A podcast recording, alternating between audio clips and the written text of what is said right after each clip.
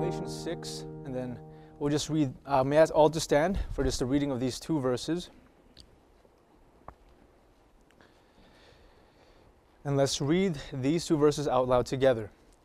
Brethren, if a man be overtaken in a fault, ye which are spiritual, restore such an one in the spirit of meekness, considering thyself, lest thou also be tempted. Bear ye one another's burdens, and so fulfill the law of Christ. Let's pray. Heavenly Father, thank you, Lord, for this opportunity to preach. And Lord, you know that I am an unworthy vessel, and I'm a man of, of many faults, but I, I am humbled that you were still willing to use me. And I pray that you would speak through me uh, through this message that, that you delivered on my heart. And I pray that you would help me deliver it in love as well, and to just uh, do it in, in your power, not mine. I pray this all in your name. Amen. You may now take your seats. Now, for the students that were in my class, Romans and Galatians, we just finished um, Galatians. They just finished their midterm on the on the book, and they understand that this was one of the final uh, statements, the closing statements that Paul gave to the churches of Galatia. As we all know, the churches in Galatia were led astray by a group of Jewish Christians called uh, the Judaizers. And these were men who were basically trying to combine Christianity and Orthodox Judaism into one religion. They were basically telling the Gentile believers, those non Jews, that they needed to be circumcised and that they needed to follow the Mosaic law in order to perfect their salvation.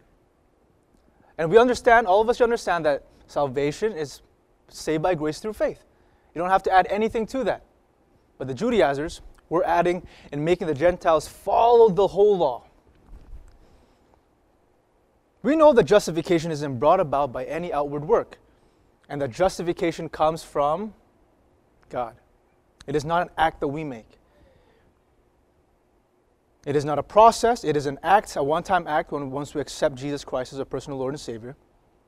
And once we accept Christ, our eternal destiny is changed. But no, the Judaizers, they wanted to please the Orthodox Jews. So they attempted to put this yoke of bondage on the Gentile believers, on these believers who were just so excited and zealous to serve God. These Judaizers wanted to wreck the party and put this yoke of bondage again on the Gentiles. The Judaizers knew the truth. They knew that the salvation was from was by believing on Jesus, but they compromised in order to gain the approval of their national brethren, to avoid persecution.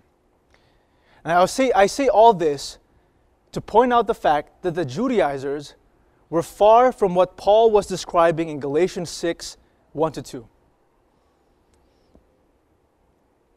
In, in the two verses we read, Paul described someone who was a burden bearer. The Judaizers weren't burden bearers, they were burden givers. They were not interested in lightening the load of other Christians, they were interested in making other Christians' lives harder. As children of God's family, we are called to be burden bearers. A burden is something that we carry that causes us hardship, anxiety, grief, sorrow. A burden is rarely used in a positive light. It's always something negative that's pressing down on an individual. A burden our, is something that we have in our lives that is figuratively hard to carry. It's not a physical burden most times, but it is something that we carry inwardly that is pressing us down, that is restricting us from really living life. As I mentioned in, in Romans and Galatians class the other, other week, every single one of us, every Christian that we see when we are on Sunday morning congregation, all of those Christians there carry a burden of some sort. And it's hard not to have a burden unless you were a child, like maybe Titus. Maybe Titus doesn't have any burdens as of now, which is good. But the majority of adult Christians, we all carry a burden of some sort. And in fact, the majority of us are not burdened by one thing only we're burdened by multiple things. These are just 10 that I've come up with, 10 different burdens that people may have. And the list can go on for much longer, but these are the 10 that I first thought of. Number one, a trial or tribulation that you are currently facing. Number two, physical infirmity or sickness. Now, a lot of times, those who have, a, have who are great Christians, who, have, who are inwardly they're great Christians, uh, God decides to give them a physical infirmity or, or a, a physical handicap that is a burden on them. I think of my sister Hannah. She's very hardworking and she's very giving. But the burden that she has to carry is different from mine. She has a physical weakness that I don't have. That is sometimes I, hard, I have a hard time relating with as well. A third burden that we carry, a secret sin that you can't gain, a vict- cannot gain victory over. Number four, overwhelming negative emotions such as de- depression, the feeling of inadequacy or loneliness. Those negative emotions can really weigh on someone. Number five, and I hope this is something that we also carry unsaved loved ones that we are thinking of, that we are trying to reach, unsaved friends, family members that we are trying to actively witness to, but they just are not rece- receiving the gospel. And we carry that burden on burden with us. Number six, more relevant than ever, the state of the world and society. And you must have seen the news on Russia. And you have you already seen that they are ready to mount an invasion on Ukraine. And this is not just going to be a battle between these two countries. Again, the whole world is going to be involved. And some people are seeing the state of the world, and it's a heavy burden on them. I've heard people saying there's no point in, in, in trying to live life anymore or trying to be successful because World War III is on us. Once World War III starts, there's no point in doing all of this. Everything will come crumbling down. And it is a burden that they carry. The next one uncertainty about your future. It's not necessarily about the state of the world, but sometimes people are having trouble with where they'll go for college or what they'll do for the rest of their life. And that's a burden they carry. Financial struggles, broken or dying relationships with people dear to you, past events or, or mistakes that have left a scar on your heart. All I'm saying is that everyone carries a burden of some sort. And it will be ignorant for us to assume that the people in the crowd are just living life completely burden free. Maybe as I listed those 10 out, you were able to relate to one, two, three, four of those burdens. Now, why is this relevant for us to know? Why did Paul make this one of the last things that he told the Galatians? And it's because burdens can get so heavy, enough so that it can make a good Christian man, a good Christian woman, quit out of the Christian race. I wish the best was people just quitting out of the Christian race, but we understand that people have also taken their, their life because the burdens have gotten so heavy on them and they felt like they were crushed by burdens. They ended up taking their own life. One person said that the added strength and encouragement of others is often the difference between pressing on and giving up. We are the body of Christ, right? And if one member of that body, one part of that body, is injured or is, is, not doing, uh, is not doing well, the rest of the body has to aid it. If the, if the whole body is to function properly, we have to aid those who are suffering, those who have heavy burdens. One person physically can only carry so much. The most advanced and strongest powerlifters in the world can carry about 700 to 800 pounds. That's the average of an, of an advanced powerlifter. The very strongest in the world, the top 10 strongest people in the world can lift just shy over a thousand pounds. The strongest, in fact, is a man named Thor. I mean, with a name like that, you have to be somewhat st- strong. Six foot nine, Icelandic, probably came from the Vikings. but he was the, he has the world record for most weight deadlifted, which with uh, with 1,100 pounds, and he did it quite easily too. Now, that feat, that human feat, is impressive. And I agree, I, I think that it will not be beaten anytime soon. But regarding physical strength, 1,100 pounds in relation to the overall world, it's not really that much. An adult male grizzly bear, for example, is about 1,200 pounds. You, you, you wouldn't think they were 1,200 pounds because they're so fluffy and cute. Well, I don't know. Some people wouldn't find them cute. But they're, they're, they're, they look nice looking, but they're 1,200 pounds. Even the strongest man in the world wouldn't be able to lift it.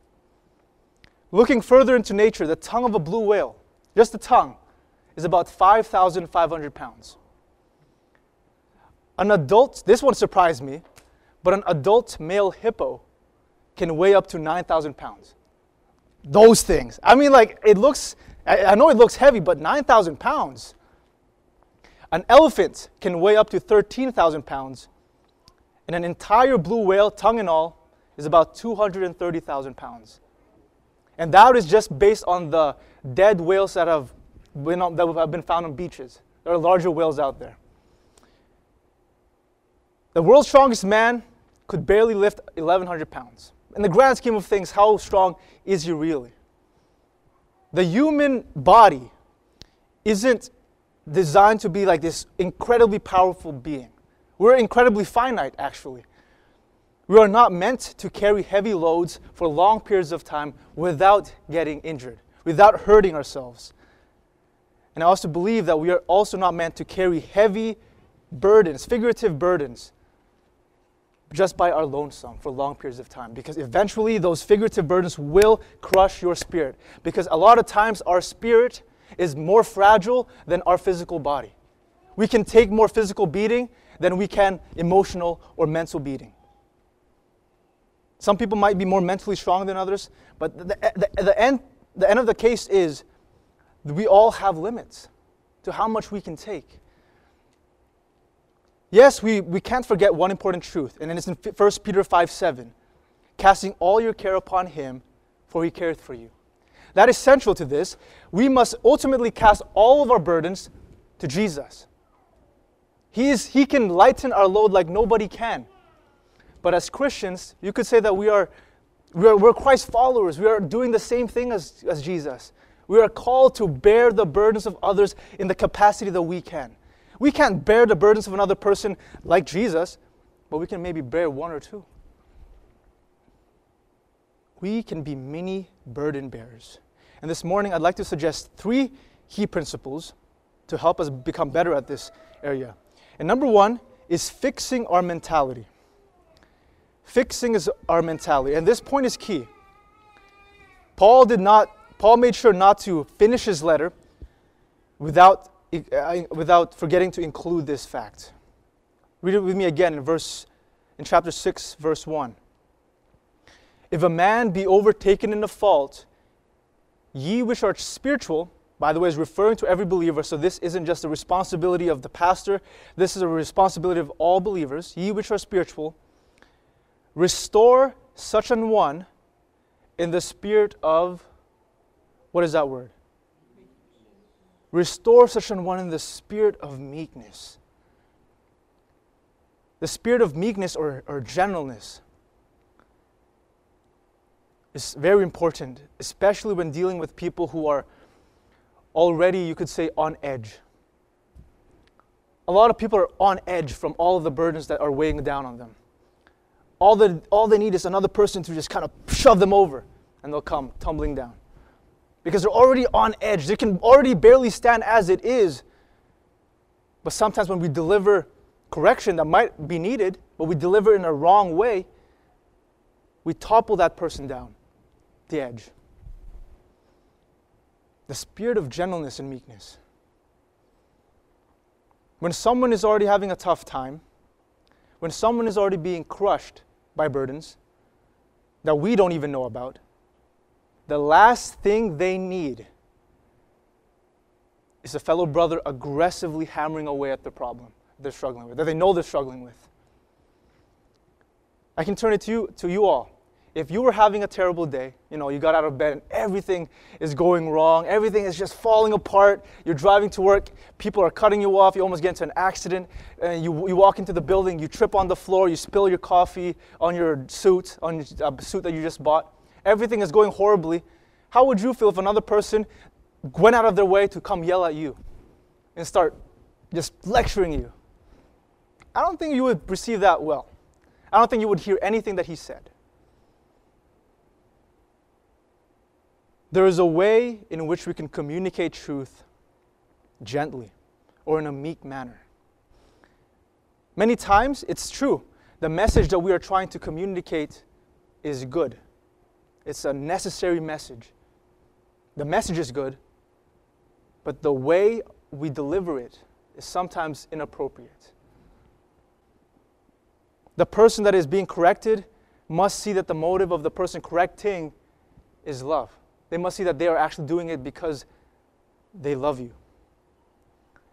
Now, of a very recent illustration on this, Tadala. So this morning, I had a small little, uh, uh in an, in an inappropriate reaction to something, and I got unnecessarily upset, more so, and I lost my cool, you could say. And I know that in these past few weeks, I've actually been struggling with this one thing. I've, I've been losing my cool in things that shouldn't have uh, caused me to lose my, my patience. But so, again, it happened again today, and Tadala witnessed it. And Tadala came into my the office, and he, he approached me not as someone who was, who was wanting to criticize me. He approached me not as someone who was just trying to uh, highlight my faults, but he opened up with a statement. He, he, he's approaching me as a friend, as a close friend. And he told me what I was doing wrong. He told me my inappropriate reaction. And I had two choices there. I could either completely be, um, comp- go lose my cool again, or I could listen to his, his genuine advice. And because he delivered the message gently, he delivered it as a friend. I also received the correction gently. I also received it as, how a friend would receive it. If Tadala came in, you know, kicking the door down and saying of how, how bad I am as, a, as an individual, I probably would get defensive. But he didn't do that. He even knocked, he even knocked and said, and then he started his spiel. And I listened to him. A gentle message delivered in that way will be received gently. Understand that God is so gracious to us, giving us what we don't deserve. And we have an option here to mimic Him, to mimic our Heavenly Father, and to show grace to others, to give them what they don't necessarily deserve. And there are two major mistakes we make in the department of, of judging people. I, one is we already I talked about is judging someone too harshly for their sin, and number two is judging an individual an individual situation too lightly. And what I mean by that is just because you have had to go through worse in life does not mean that you should belittle another person struggling with something smaller than you have. I made this mistake a lot in the past, especially during college times. Someone, like maybe a teenager, would come up to me and say that they were struggling with life because they only had six hours of sleep and they have to work 24 hours a week. Then in my mind, I would be thinking, well, at least you get six hours of sleep. I only get four. And at least you only work 24. I work 40. How come you're struggling? And I would be very insensitive to their struggles. But another person can listen to my situation and say, That's it? I work 50 hours a week. I only get three hours of sleep and I have a family to feed. What's your situation in comparison to mine? And so, realizing that that didn't feel good if someone did that to me, then why would I think it would be an appropriate reaction to do that to someone else? It never feels good to have my situation belittled, so why should I belittle another individual's situation? What may be an easy obstacle for us could be an insurmountable mountain to another individual. We all have different strengths and weaknesses, don't we? We're not all created to be one model of a robot, of a Christian robot. We all have the same strengths. We all have the same weaknesses. We all talk the same way. We are crafted individually, very uniquely. So that means that we also have different weaknesses that we have. Empathy will go a long way in developing better friendships and relationships and showing empathy and grace, fixing our mentality of how we respond to other people's problems, will allow us to be a better burden bearer. The second point, before I say the point, I'm just gonna, don't raise your hands for this question, but if I were to ask you, who here considers themselves a liar? who here considers themselves a liar? Now, even if I asked for a raise of hands, I'm sure no one would have raised their hands. Number one, because liars will obviously not raise their hands. They're going to continue to lie and they won't raise their hands. And number two, I think is the main reason, the majority of us are in fact not, not habitual liars. Most of us here, if not all of us here, we don't consciously tell lies to other people. We tend to be more honest. But there's an aspect in my Christian walk that I found myself subconsciously and even automatically lying. I try to think of what that situation may be. A situation that I find myself subconsciously and even automatically lying. And it isn't, you will find it in this one phrase that maybe you are guilty of as well. But I know I'm guilty of it in times past. I'll pray for you. Or worse, I'm praying for you. A horrible lie that we often say out loud without any guilt is when we tell others that we will pray for them or that we are praying for them, when in fact we could care less about them because they are not even mentioned once in our prayer closets.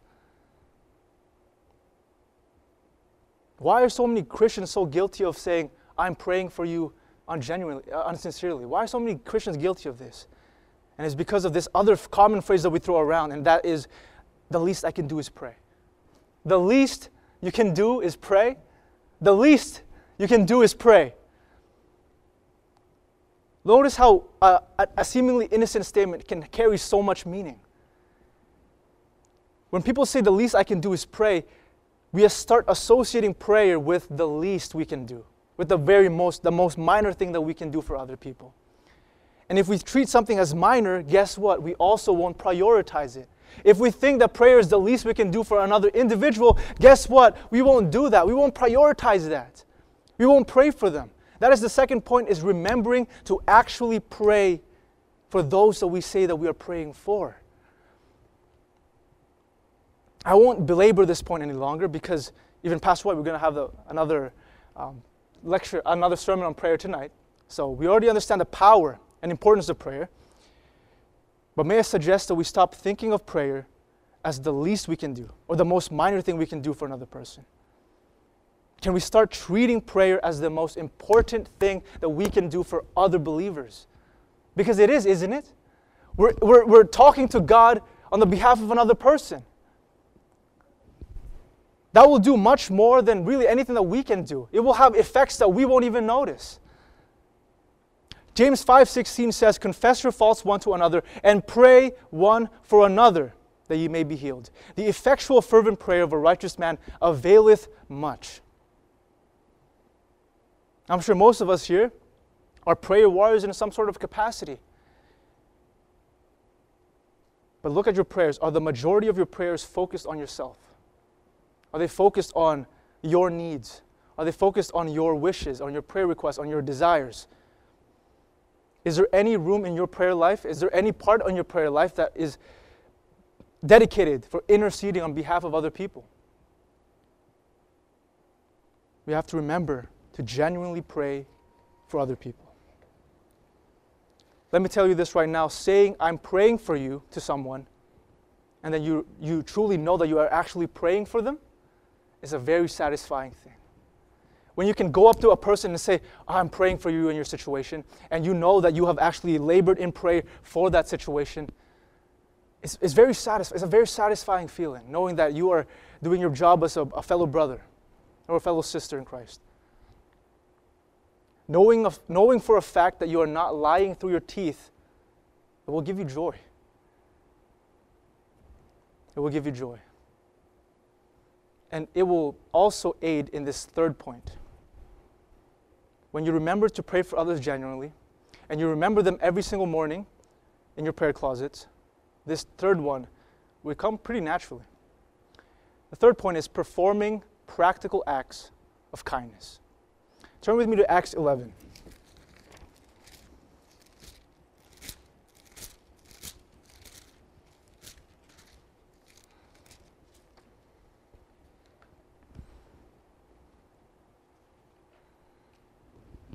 And we'll be we'll read out loud together. Actually, no, not out loud. You guys don't have to join me. I'll read it. But follow along as I read verses 27 to 30. So, Acts 11, 27 to 30, and it says, And in these days came prophets from Jerusalem unto Antioch. And there stood up one of them named Agabus, and signified by the Spirit that there, was, that there should be great dearth throughout all the world, which came to pass in the days of Claudius Caesar. Then the disciples, every man according to his ability, determined to send relief unto the brethren which dwelt in Judea, which also they did and sent it to the elders by the hands of Barnabas and Saul.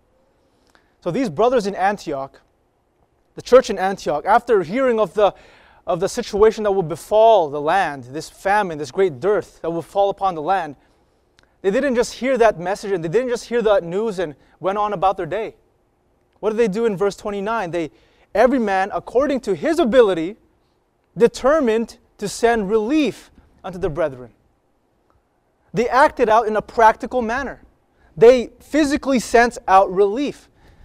No doubt that they, pro- they also prayed for the church in uh, Judea as well in the next coming weeks, but they also acted out physically. They had a physical act.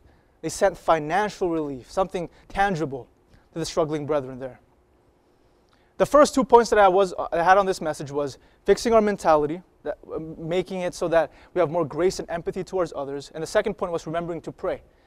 And those first two points were preliminaries to the third, prerequisites, you could say. Because when we pray for others, we will start to truly care for them.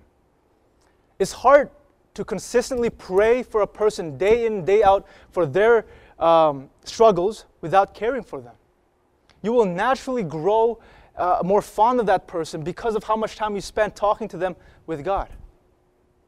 It's hard not to have any emotional attachment to a person you pray for. So when you pray for others, you will start to truly care for them and you will be better at discerning different ways in which you can be a blessing to them. And when we fix our mentality and when we have compassion and empathy for others, we will more likely act upon that feeling of wanting to help. Because all the time, all of us here, we all have that feeling of wanting to help. We all have that desire to want to be a blessing to other people, right? But what separates those is sometimes we need that little push to actually act upon our, our motives for wanting to help. Because that feeling, feeling is not enough. We actually have to act upon it as well. There's so many different practical ways that we can show kindness notes of encouragement, letters of encouragement, verbal praise or compliments, things that we actually mean. You know, we shouldn't just give praise for the sake of giving praise. You know, make it genuine. Small gifts. You don't have to be Jeff Bezos to give a meaningful gift to somebody else. You can be practically broke. You can be a college student and give a small gift that is meaningful to someone else. We have to understand that nobody will come up to us and say, Oh, I would love it if you wrote me a, a sincere, heartfelt letter. No one's going to come up to you to say that. No one's going to come up to, see, to you and say, Oh, it would make my month if you would give me some genuine, genuine praise right now. No one's going to come up to you for that unless they really crave attention. Nobody will say those things out loud, nor would anyone explicitly ask you to do these things for them. But I guarantee that most everyone will appreciate these small gestures.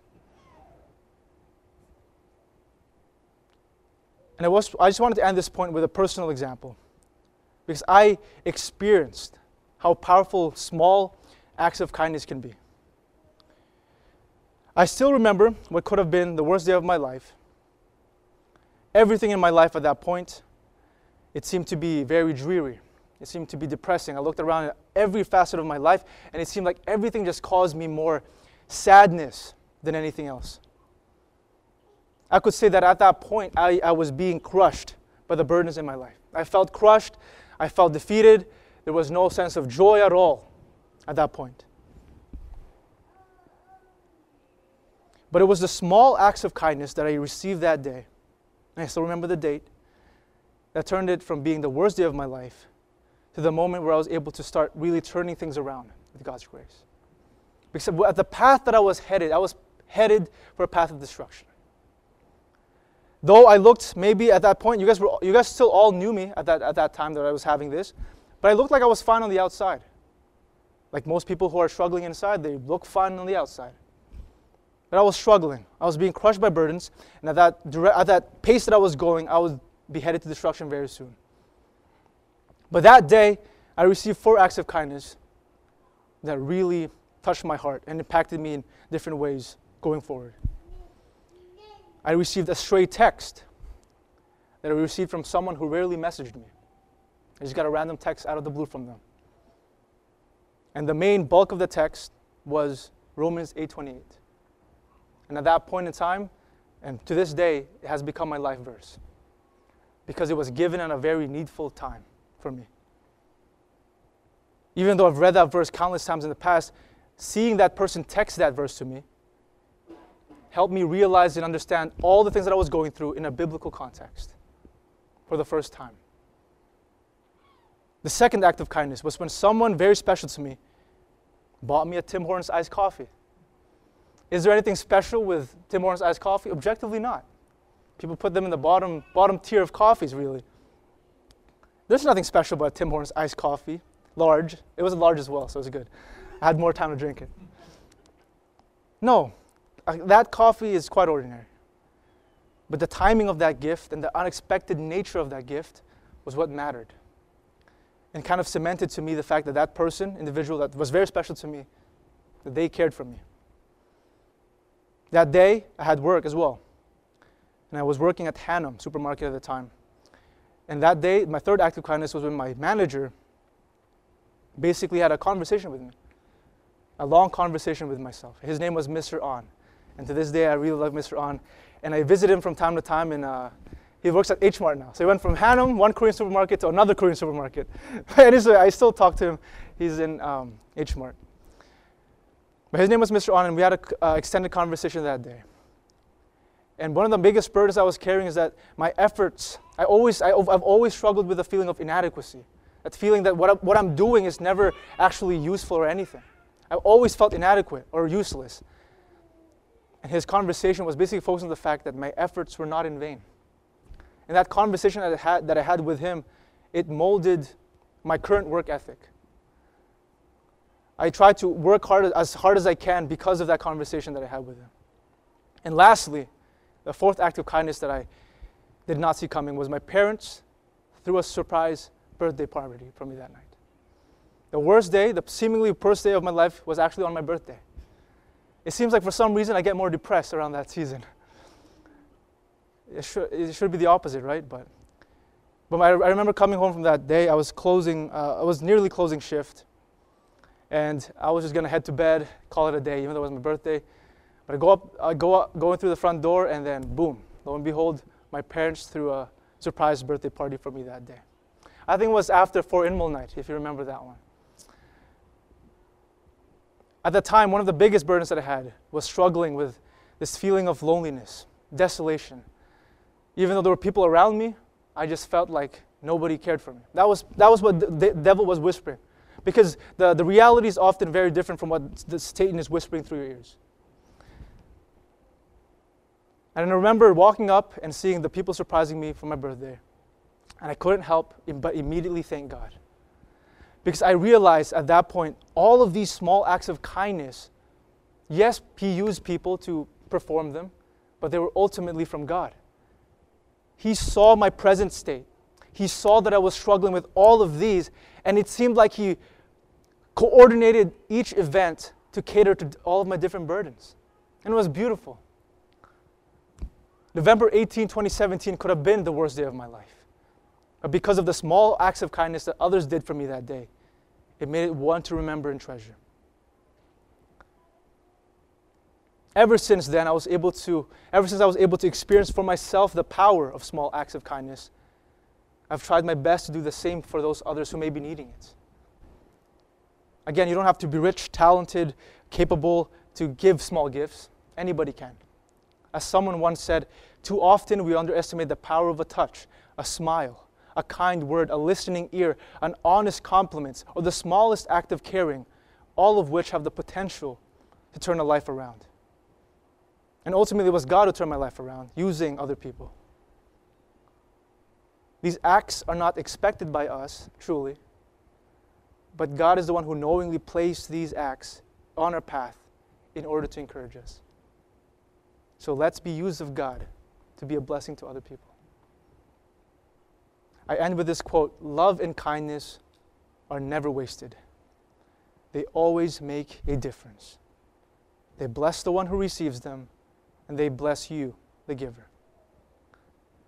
Please consider today how you can start being a burden bearer. Let's pray. Thank you for watching the message today. We invite you to join us again every Sunday and Wednesday for more inspiring messages from God's Word.